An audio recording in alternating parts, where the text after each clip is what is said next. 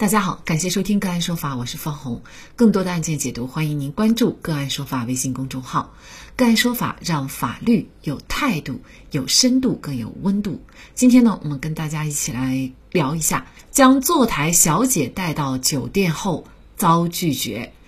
构成强奸罪。二零一九年二月七号凌晨两点左右，离异的林某某。在温岭市某音乐会所叫了坐台的女孩罗某陪喝酒，大概凌晨两点左右，林某某和罗某从 KTV 出来，走到某酒店。林某某问女孩晚上要不要住在这里，对方没有说不行，于是林某某就去吧台开房了。而后，林某某在酒店某房间前的走廊将罗某拖拉进房间内，对罗某实施搂抱等猥亵的行为。并要和罗某发生性关系，因为罗某反抗逃离而未得逞。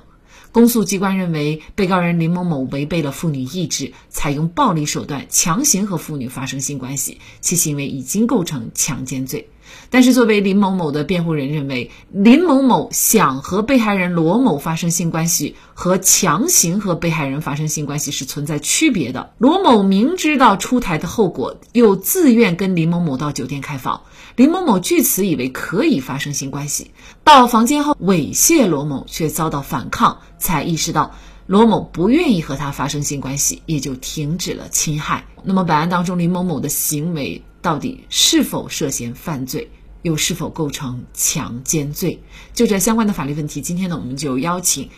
北京恒都律师事务所徐新教授、大案刑辩团队律师、阿里巴巴员工王某文涉嫌猥亵案辩护律师刘章和我们一起来聊一下。刘律师您好，啊，方记者您好，嗯，好，非常感谢啊，刘律师哈。那本案当中啊，判断这个林某某他是否构成强奸罪，关键是什么呢？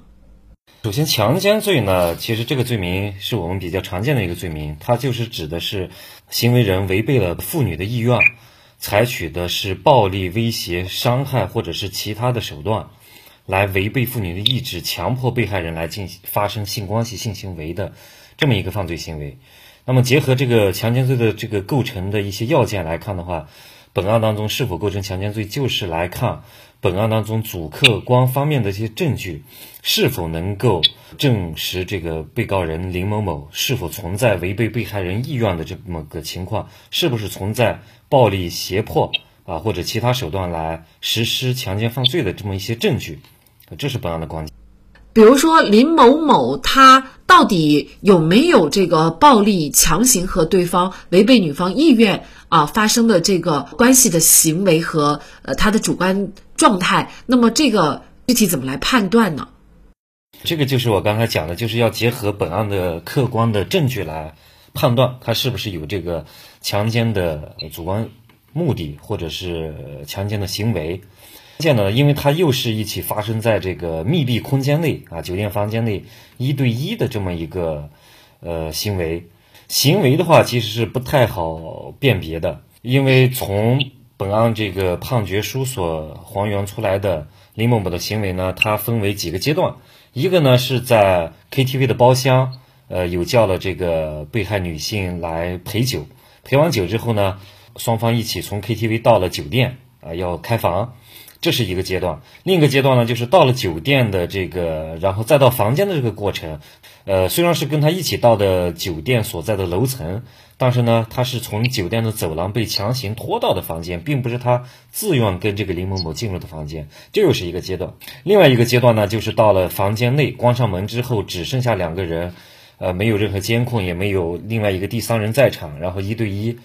这个酒店内发生的这个行为，呃，怎么评价？就完全取决于林某某和这个被害人女性的他们两个人的一个陈述和供述了。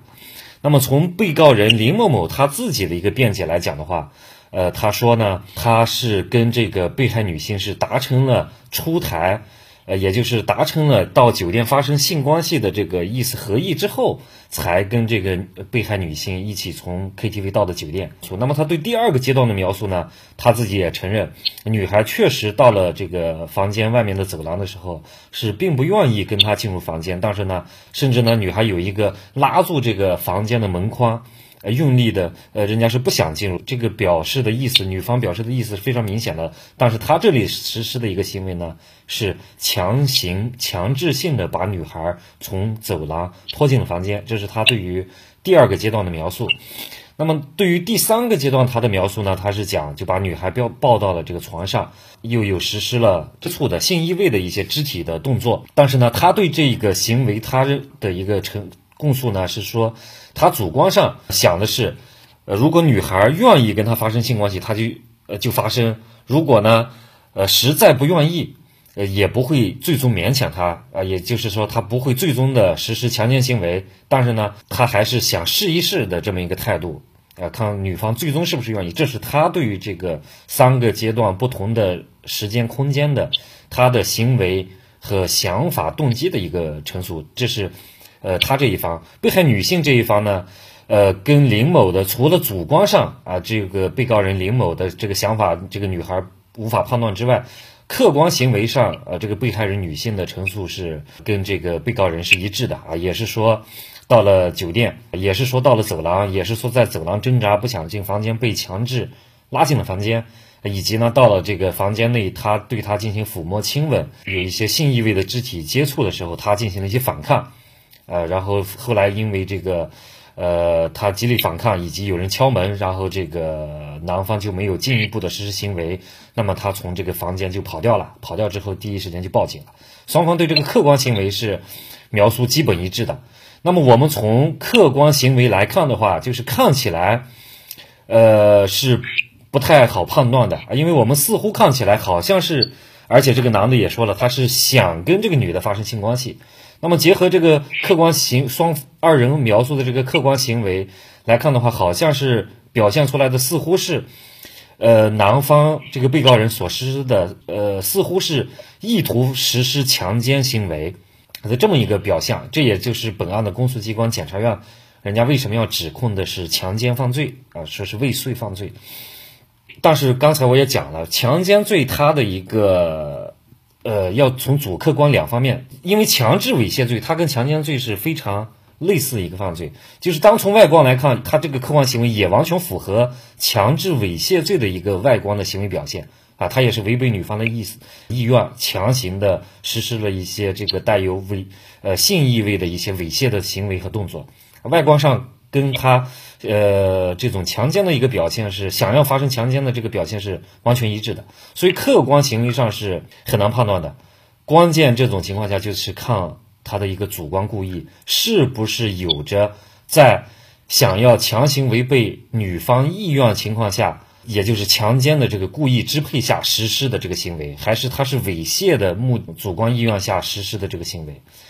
但恰恰这个时候证据就出现了呃分歧了。如果女方这时候她提供一个证言说，啊，当时我听到呃这个男的跟我讲，他当时就要。呃，跟我说的就是啊，你不管今天怎么样，都要强强奸你，都要怎么样？那这相当于提供一个能够证明这个被告人林某某当时在密闭的这个房间内的一个主观的一个证据。当时这方面的证据女方并没有提供，也无法提供。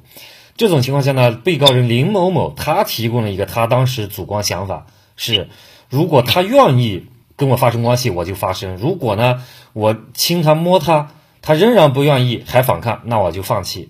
这是被告人的一个辩解，这种情况下就面临着一个在外观行为两个罪名都很接近这个外观表现，然后呢主观上他又林某又没有承认他有一个强奸的想法，而客观上呢他也没有实施一个强奸的行为，这时候证据就想要定他强奸的时候，证据就出现了麻烦，呃，实际上客观来说就是证据不足，啊，想要认定他有强奸的故意。所以呢，也正是因为这一点，后来这个法院呢认为认定林某某强奸的这个，呃，证据是不足的，事实不清的，所所以呢是退而求其次，定了一个强制猥亵罪啊。所以呢，我认为法院这个从证据的角度来判呃判决的是没有问题的。这个法院这个判决结论，我认为从证据法的意义上是没有问题的。那确实，浙江省温岭市人民法院呢，最终是判决林某某犯强制猥亵罪，判处有期徒刑八个月，缓刑一年啊。其实，在这里面有一个问题，就是因为这个女方的身份比较特殊哈，她是坐台女，在现实生活当中还有一种称呼叫失足妇女哈。那么和这个坐台女或者是失足妇女达成交易以后，如果是到时候对方又不愿意了，那么是不是男方都有可能涉嫌或者是强制猥亵罪？如果证据充分，就会构成强奸罪呢？呃，这是有可能的。我们刑法保护妇女。呃，这个性同意的权利、意志自由的这种情况下，还区分一个啊，普通女性、良家妇女以及坐台女、失足女，呃，并不存在这种区分。法律面前人人平等，性同意的权利是受刑法一视同仁保护的。不管你是什么身份、什么背景，即便你是坐台女啊，是这种风月的风尘女子，任何时候都有拒绝。啊，任何时候都有喊停的一个权利，即便是在去酒店开房之前都同意了，那么在最终在直到发生性关系的那一刻之，都有随时叫停、都有随时拒绝的权利。那么男方呢，也应当尊重女性的这种拒绝和这种不愿意。如果男方一厢情愿，或者是呃出于人家是坐台女的身份。呃，那么就无视女方的这个意志，不尊重女性的这个意愿啊，那落实到刑法上，这仍然是违背妇女意志，强行发生性关系。那么一旦发生了，那就是完完全还是符合刑法意义上的强奸罪。那么至少也是像本案也是一个强制猥亵罪。所以呢，告诫广大的这个听众朋友们，这个不管是什么对象。啊，这个女性怎么样，以及你们是否达成过交易，是任何时候女性都有喊停的权利，男方都要随时随地的要充分的尊重女方的意愿，这样才能，呃，这既是应当做的，也是避免自己落入，呃，被刑事追究，然后承担法律责任的一个必要的一个自我保护吧。应该说，无论是约炮、一夜情、婚外情，还是有交易的性行为。凡是这种不正当的两性关系，除了面临巨大的法律风险以外，因此丧命、家庭破裂、前途尽毁的案件也举不胜举。所以说，万恶因为首。